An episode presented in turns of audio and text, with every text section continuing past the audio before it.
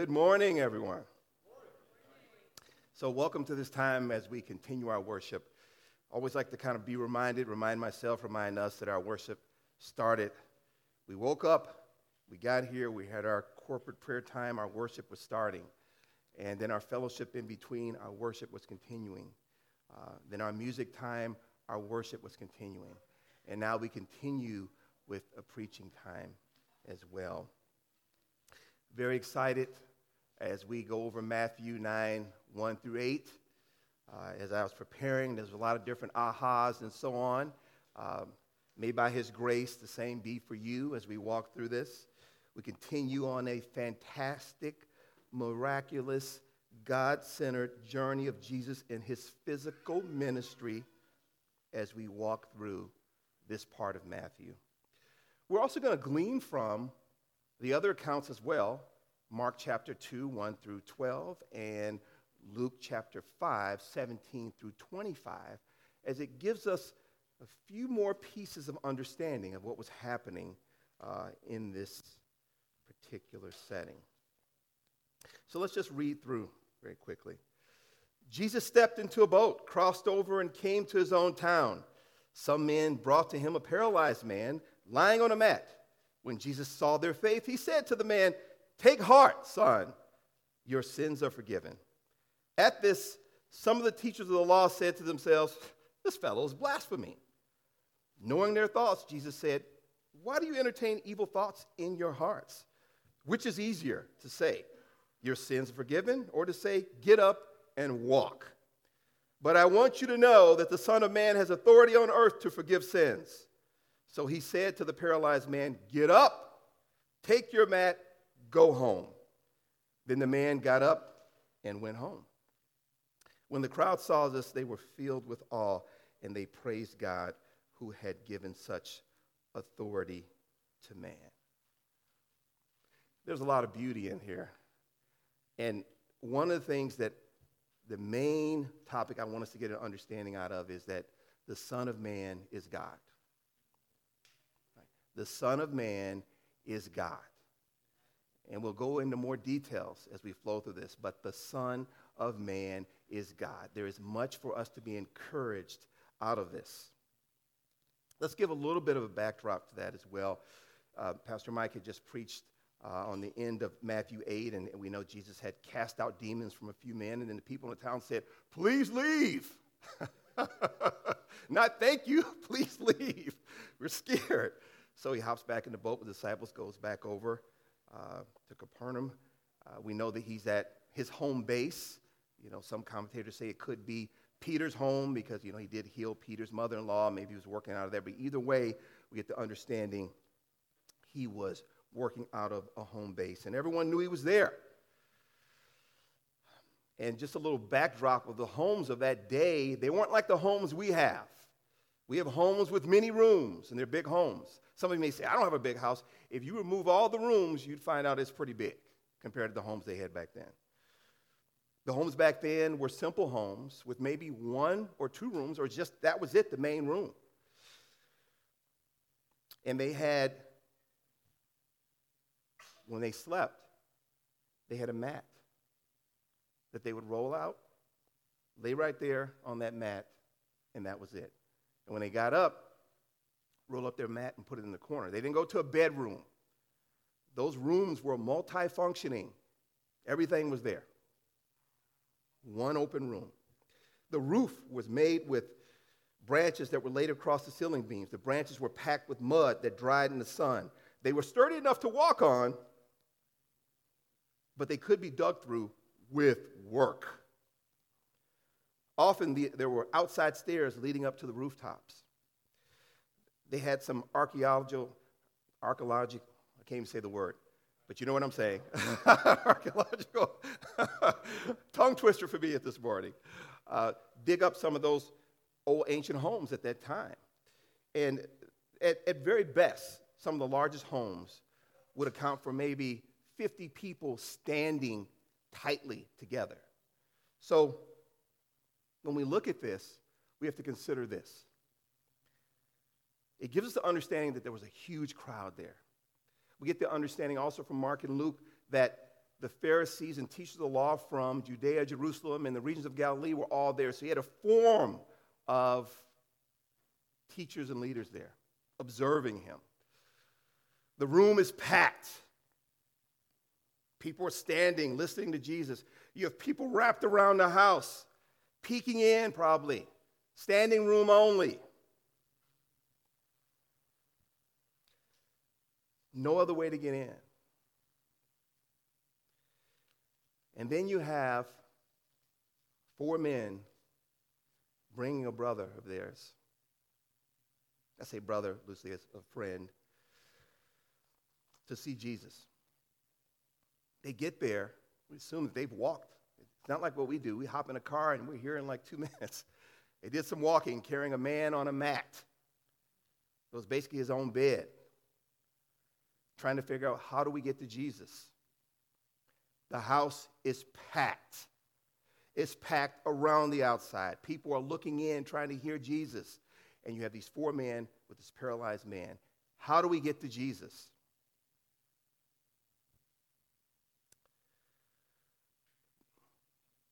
They go up on the roof and they lower him down. What happens next puts on blast what God's message is to them and to us. Let's pray. Father, we just thank you for your almighty word. We thank you that your word is alive, constantly teaching, growing us with the work of the Spirit, transforming us more into your Son's likeness. May it be so this morning.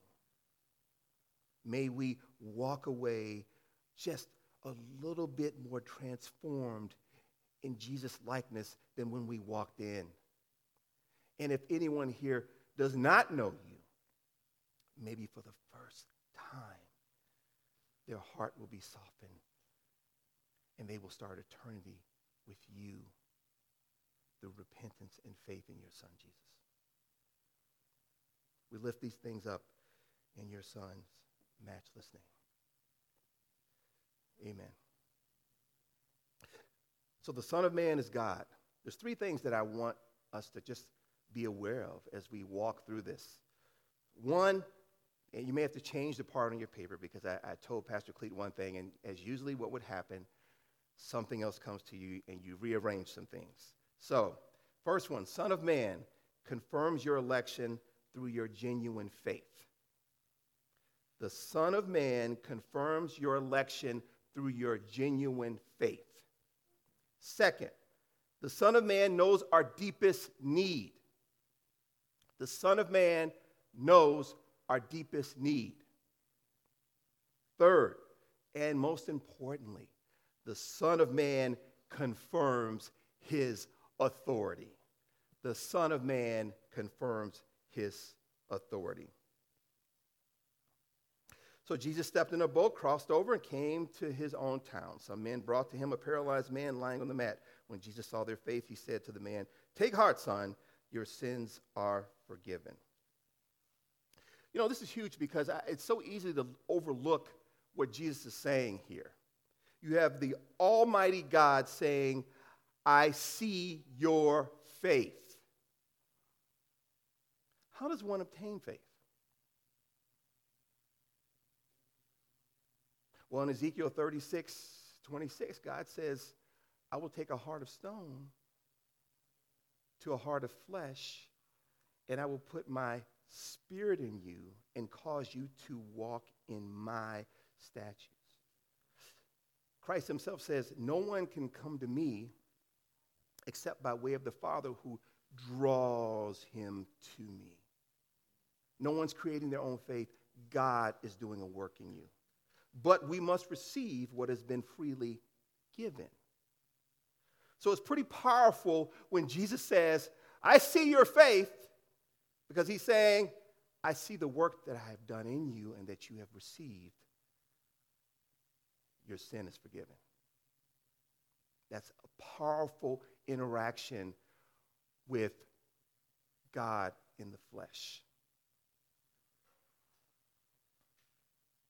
Take heart, he says.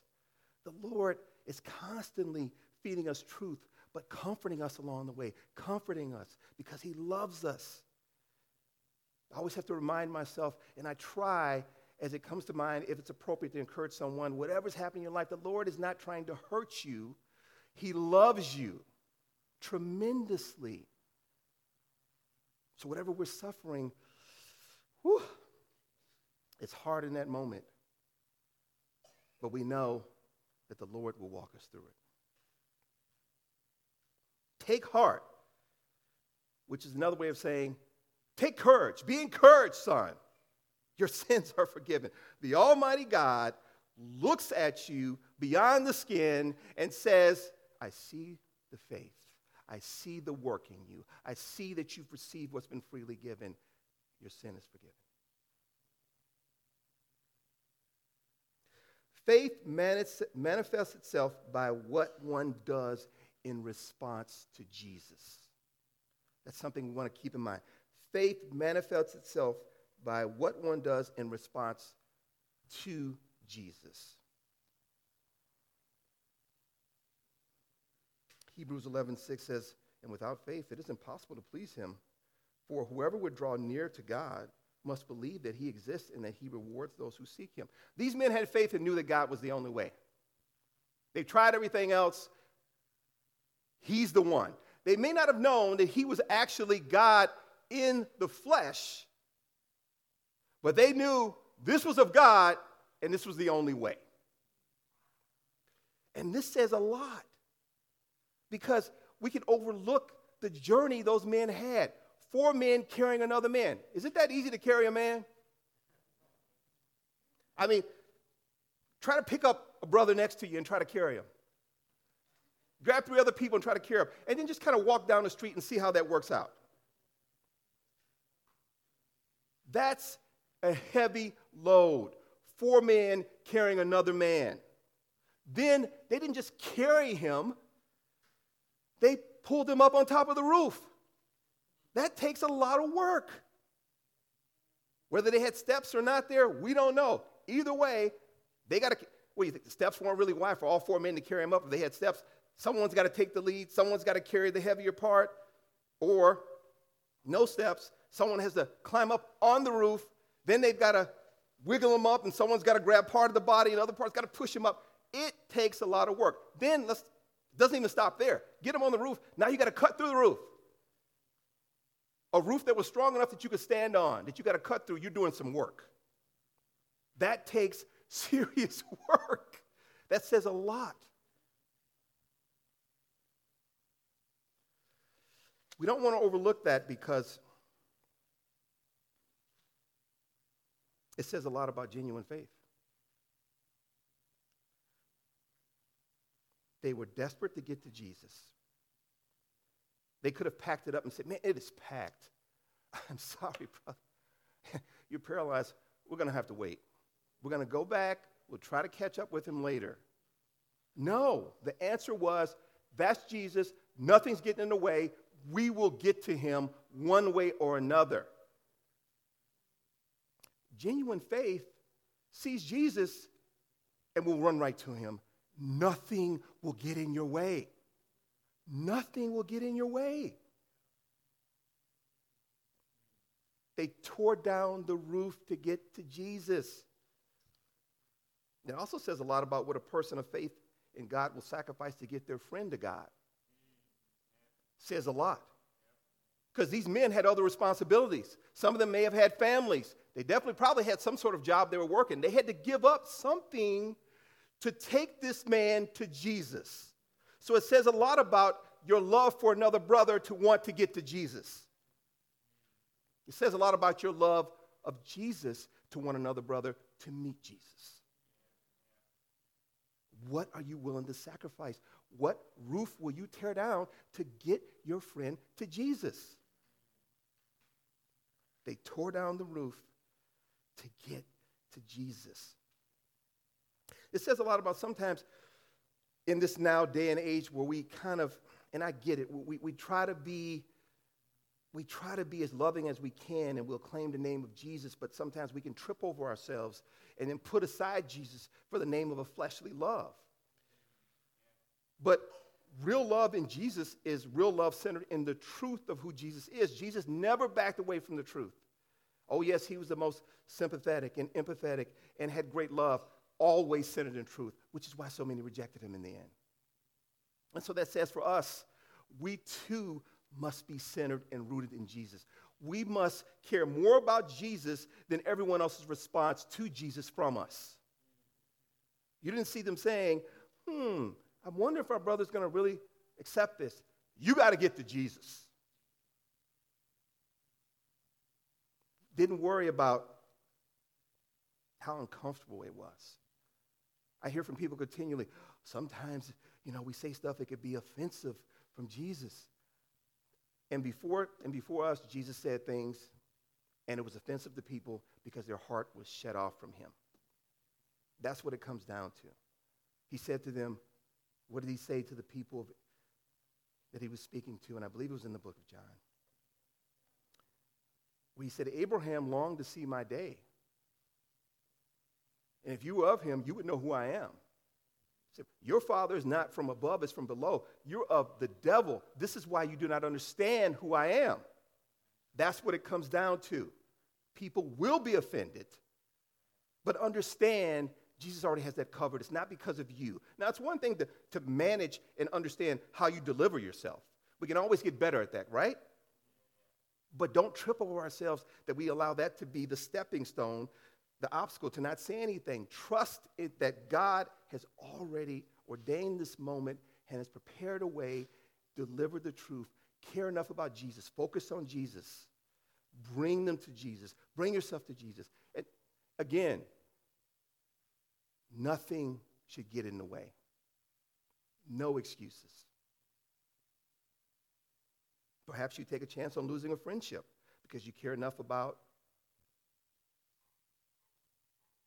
person, you care enough about Jesus, and you love that person enough through Jesus that you want to tell them truth. And you try to do it as gently as you can, and they still reject you and they walk away, you lose a friendship. Are you willing to lose a friendship? These men tore down the roof to take this man to Jesus. Now, it just so happened this man, the Lord had worked on his heart, and obviously he had received what had been handed to him freely, or else Jesus would not have said, I see your faith. Take heart, be encouraged, your sins are forgiven.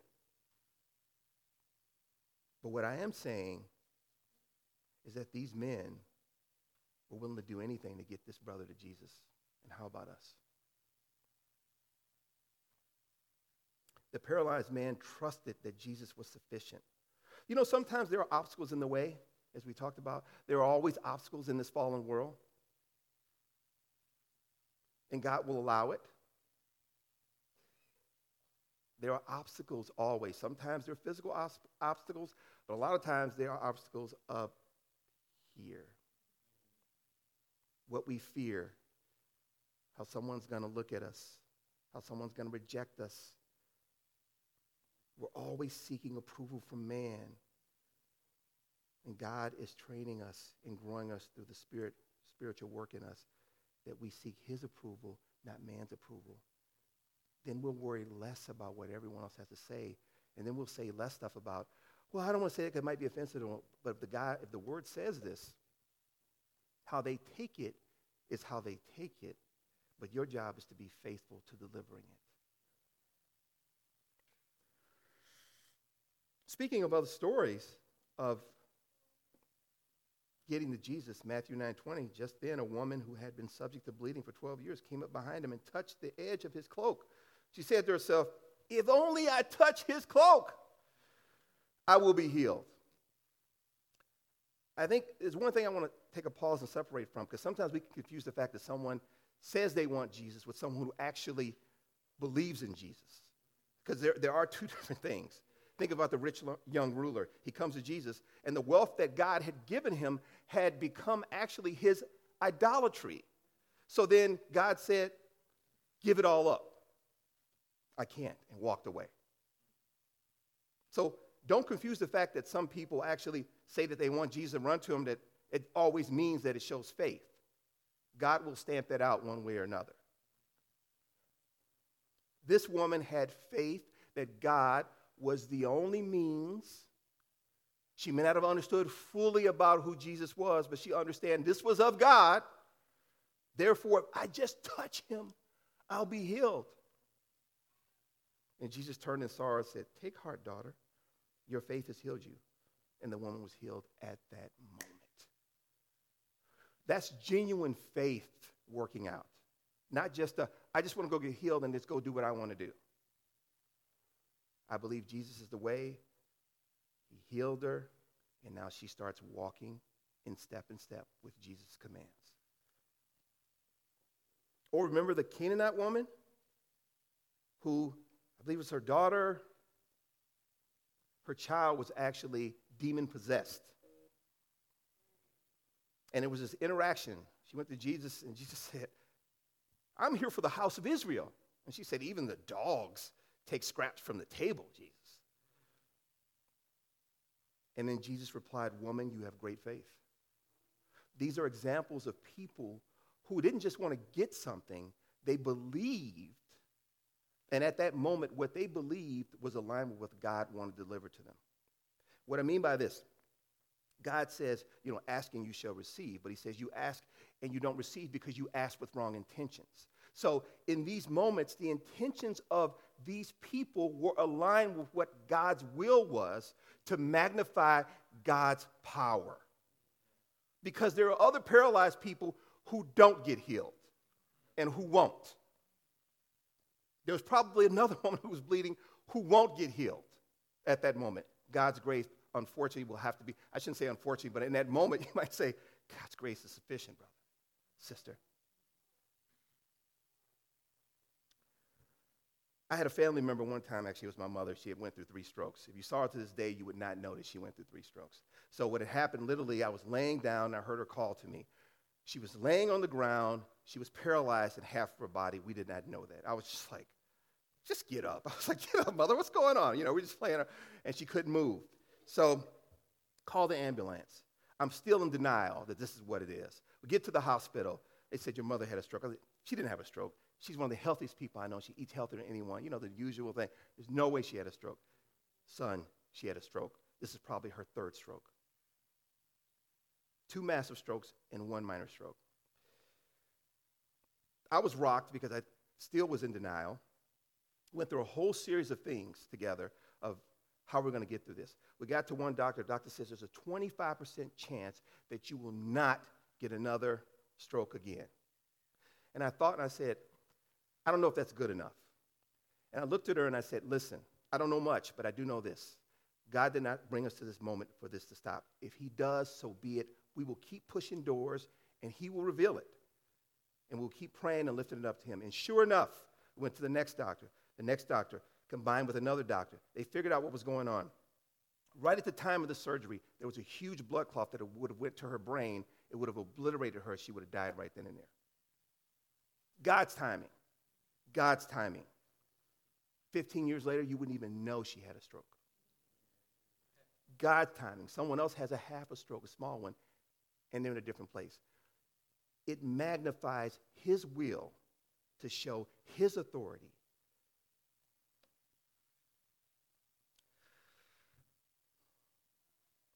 Son of Man confirms his election in you when you, when genuine faith fights through obstacles. Jesus told the paralyzed man, Get up, take your mat, and go home. Do you see in there where the paralyzed man said, Thanks, Jesus. It wanted to move for a long time. oh, this is great. No, actually, Jesus said, Get up and take your mat. He got up, he took his mat. There's a lot to be said, said about genuine faith equals submission to what God says. That's something that we have to think about always. Submission, submission. God calls us to submission. I know that's a hard word in today's climate, submission, because it just sounds so, we're either submitting to ourselves or we're submitting to God. There is no way about it.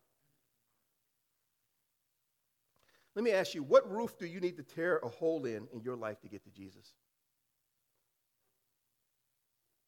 Some of us are, we have a roof that we just can't get through. Because we're hanging on, maybe like the rich young ruler to something. And it's a little bit easier to walk away than it is to repent, turn to Jesus, and have Him take over.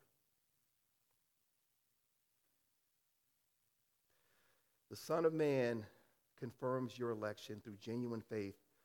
The Son of Man also knows our deepest need.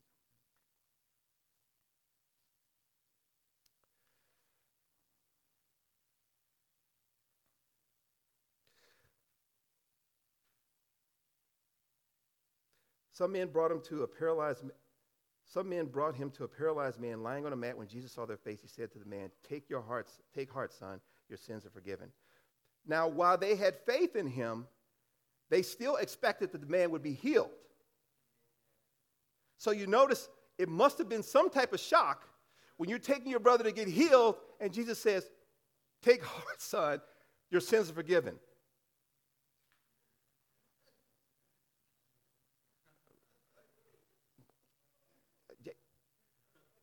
Okay.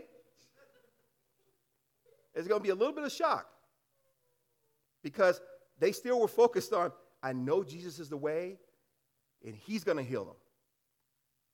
And Jesus says to them, No, actually, your sins are forgiven. That's most important.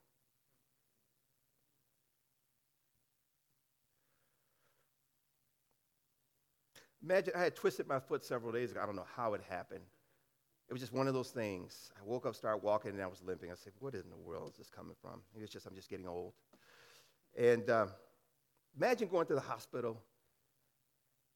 And I said, Doc, my foot is hurting. They're like, Okay, we're going to take care of it. We're going to put you under, and we're going to perform heart surgery. What?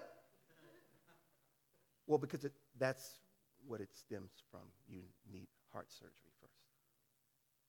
And, and that's what Jesus is saying. Listen, there are all the problems in the world, but there's one root cause.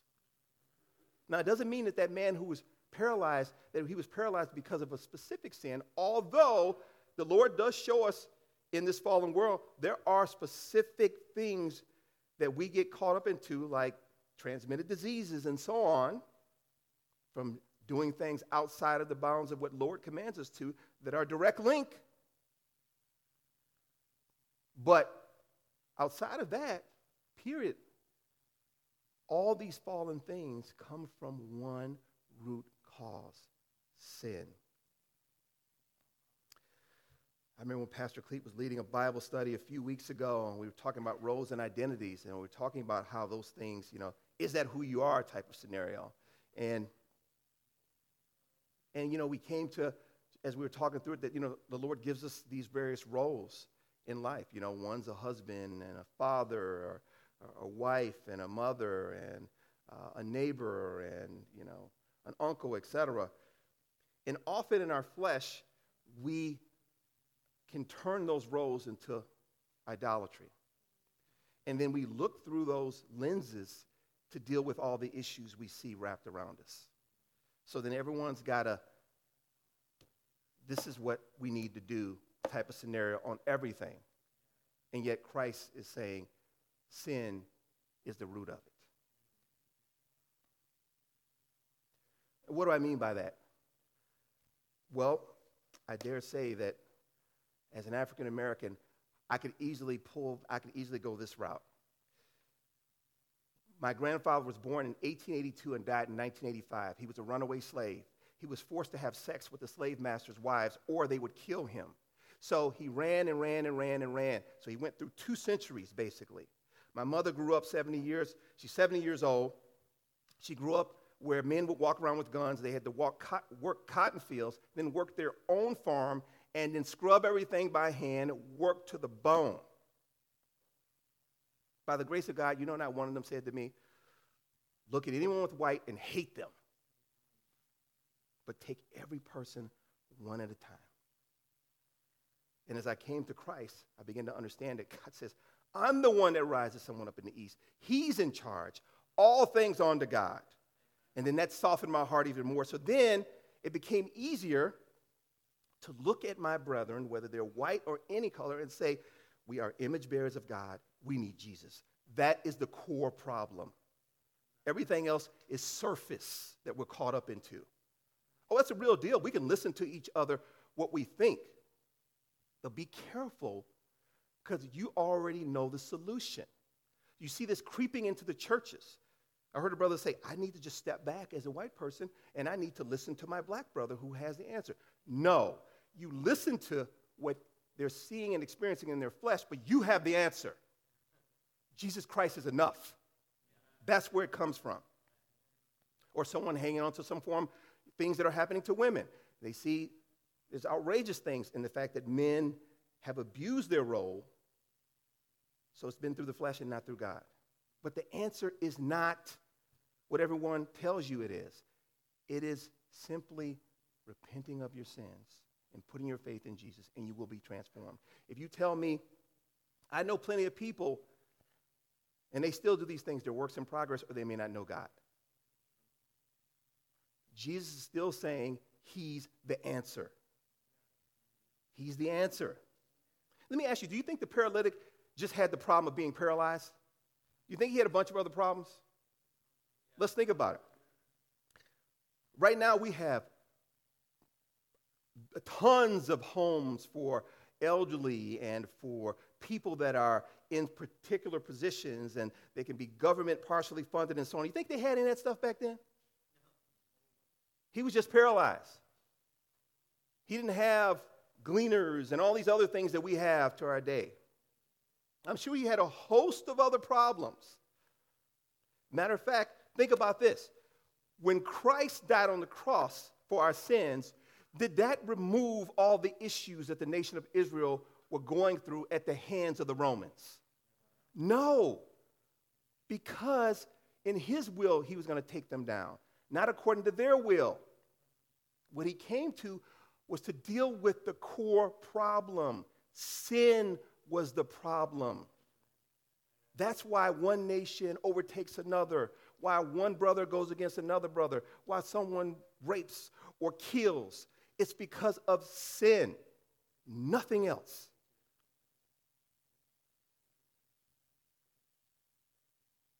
I love, as one commentator said, our felt needs or physical needs may be great, but they will never be as great as our need for forgiveness. That is the core. The story of forgiveness and the healing of the paralytic is a picture in miniature of the redemptive work of Christ. You and I were the lame man, helpless, paralyzed by our sins, and God takes care of that. Is that you? Have you truly accepted Jesus? What is he telling you that you need to keep rejecting in order to glorify, in order to glorify yourself in the area of your life? Because I don't know about you, I can quickly glorify myself. As soon as I walk right out of the building, what am I going to do now? Not necessarily a bad thing, but not necessarily always a good thing. What do you need to reject to get to Jesus? The Son of Man confirms your election through genuine faith. The Son of Man knows our deepest need. The Son of Man confirms his authority. The last piece.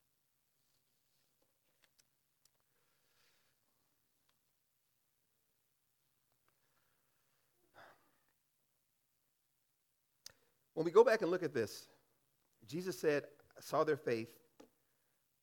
He said, Take heart, son, your sins are forgiven. One, when Jesus said, I saw their faith, who can see their faith, see someone's faith? Only God. We can be confused. We could say, oh, I'm surely that brother's got to have faith because he's doing all these things. Well, Judas walked with the disciples and yet proved out that he did not have faith in God the Pharisees knew God's word, word for word, and showed, and God said to them in Capernaum, You are denied the kingdom of heaven, and you're trying to t- keep, prevent others from receiving. In other words, You're going to hell and you're trying to take others with you. And those were people that were well trained in the Word of God. So we are not the ultimate determinant nation of someone's faith, God is.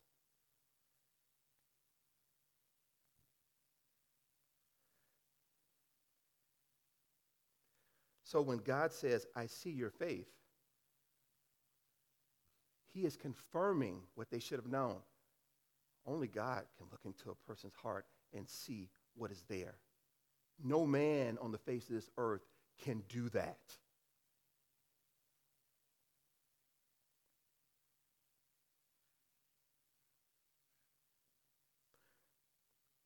If you look at the interactions in Mark 2 7, she has more detail in their thinking.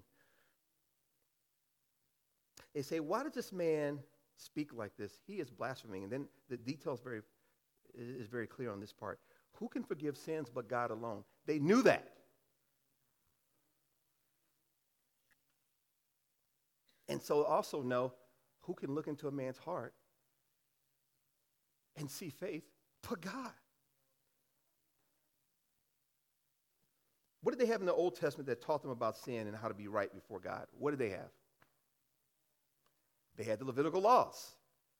And the Lord said, I will come amongst you and be your God, and you will be my people.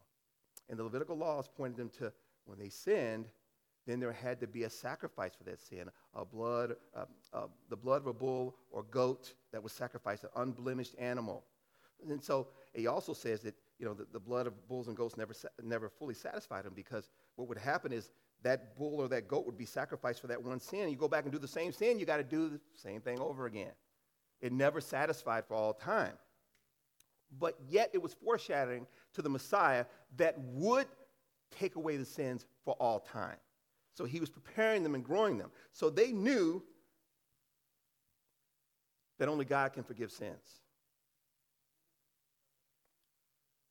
So when he says, Take heart, your sins are forgiven, either this guy is blaspheming and has to be stoned to death per Leviticus chapter 24 or he really is who he says he is.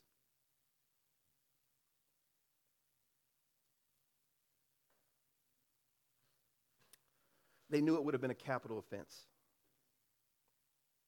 Let's look at something else that confirms who he is. Chapter 4, excuse me, verse 4. Knowing their thoughts, Jesus said, Why do you entertain evil thoughts in your hearts?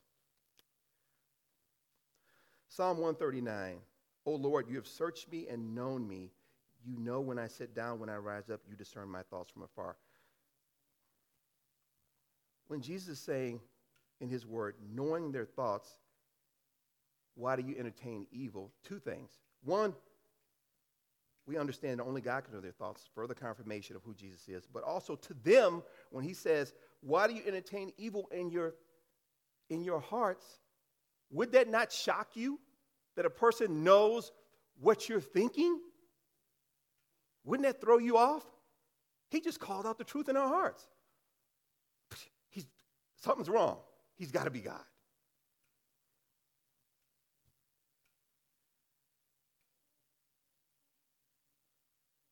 This also shows a lot about the love of God being displayed even amongst rejection of his authority.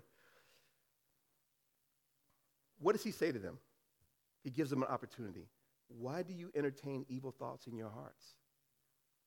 Remember back in Genesis, what he said to Cain? Why, do you, why is your face so gloom? If you do what is right, will you not be accepted? But sin is crouching at your door and it desires to devour you. God, always out of his love, gives another, hey, I know what's going on here. Why do you entertain evil thoughts in your hearts? Jesus plays along with this. It shows just a continual love, giving them an opportunity to do what is right. Then he says, given he gives a simple question. What is easier to say? Your sins are forgiven, or to say, get up and walk? Let's think about this for a second. If I told someone, your sins are forgiven, I really can't prove that, right? If I told someone, get up and walk, and they were paralyzed, and you knew they were paralyzed and they got up and walked, that would say a lot, wouldn't it? But for Jesus, both are easy because he's God.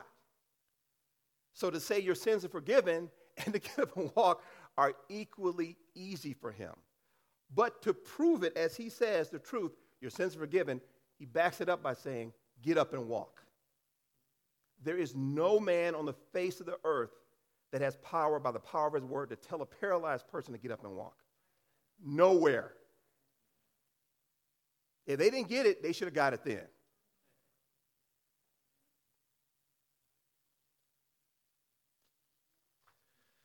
I think this is a problem. This says a lot about a heart that is hardened and not of God. Throughout Jesus' entire ministry, leading up to this point, he was showing he was who he said he was. Jesus turns water into wine in a wedding. Who does that? Jesus heals a noble son. Who does that? Jesus drives out an evil spirit from a man. Who does that? Jesus heals Peter's mother in law sick with a fever. Who can do that? By the power of their word. Jesus heals many sick and oppressed in the evening. Who can do that? The first miraculous catch of the fish. Throw your net back in. All of a sudden, it's so heavy, it's practically tipping on the boat. Who can do that? Jesus heals a centurion's paralyzed servant. Who can do that? And Jesus heals a paralytic who is let, let down from the roof. Who can do that but the God who created it?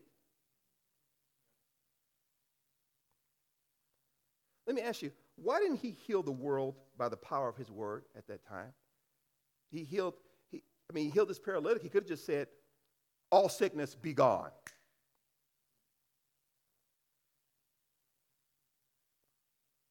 You remember that interaction when they said, Jesus, who sinned? This guy has this ill. He goes, No one sinned.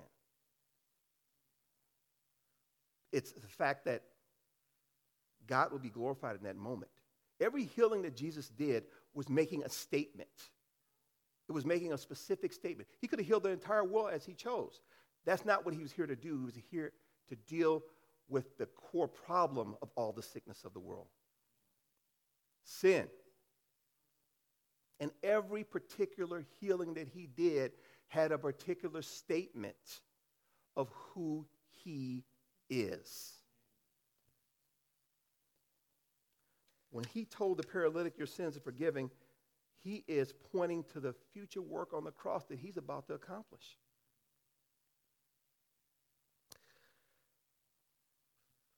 This is a very important piece right here. But I want you to know, Jesus even tells them why. He backs it up. Why am I doing this? I want you to know that the Son of Man has authority on earth to forgive sins. He's letting you know. I want you to know because the promised Messiah is here, and this is my authority on earth to forgive sins. What does it mean, he says, the Son of Man? What does that mean? The Son of Man is, Son of Man itself is really a, a common term. It really means man, as in man, and then there's God. Just means man. It em- emphasizes the humanity of a person. Matter of fact, in the book of Ezekiel, he's referred to as the Son of Man over 90 times. But Jesus is referred to as the Son of, as the Son of Man 88 times in the New Testament. And Jesus refers to himself as the Son of Man.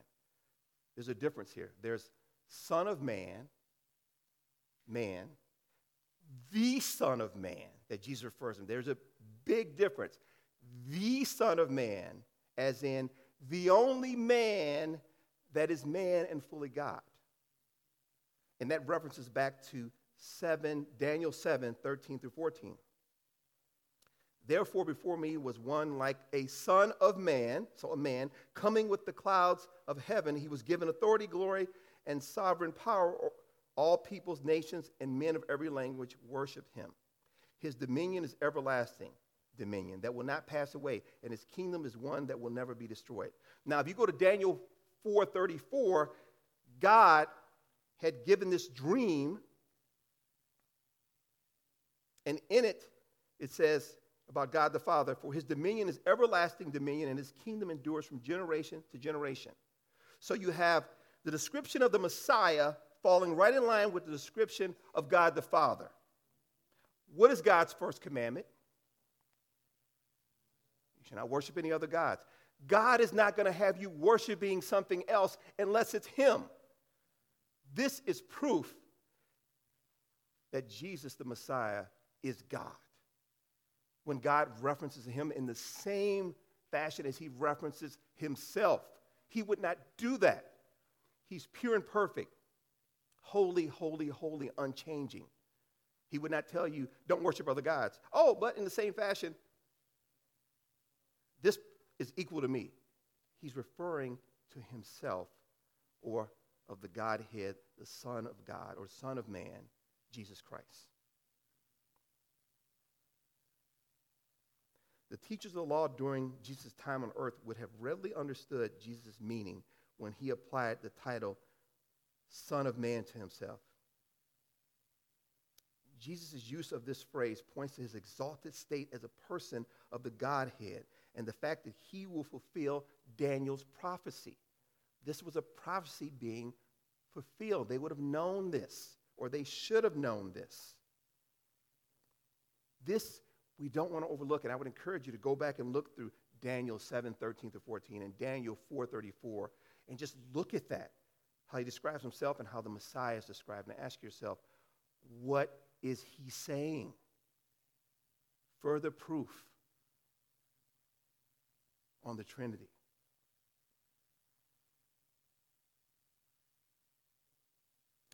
John 3:13 No one has ascended into heaven except he who descended from heaven, the Son of Man. What God is saying in this passage is that he is God in the flesh on earth, and he has authority and all power has been given to him to accomplish what he said he was going to accomplish. Right from the Old Testament. The Son of Man confirms your election through genuine faith. The Son of Man knows our deepest need.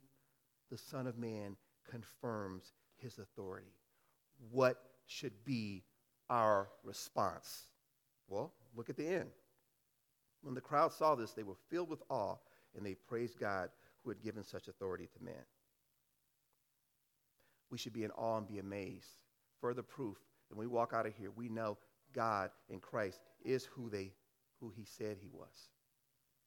He is who he is. We should have no doubt. We should walk out glorifying and praising God, understanding further depths into who this Messiah is. Let's pray.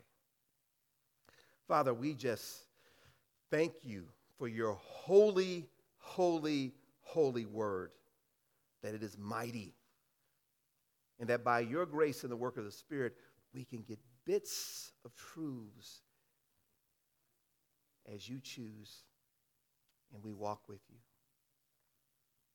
I pray, Father, that what we've discussed today will penetrate our hearts, stir us up for you. May we be more in reverence to you, more in awe of who you are. May we have greater conviction. May we have greater desire to pursue your word and get into deeper truths. And may we have more boldness to want to go tell others about what we have learned. May you increase and may we decrease. We lift these things up in your son's matchless name. Amen.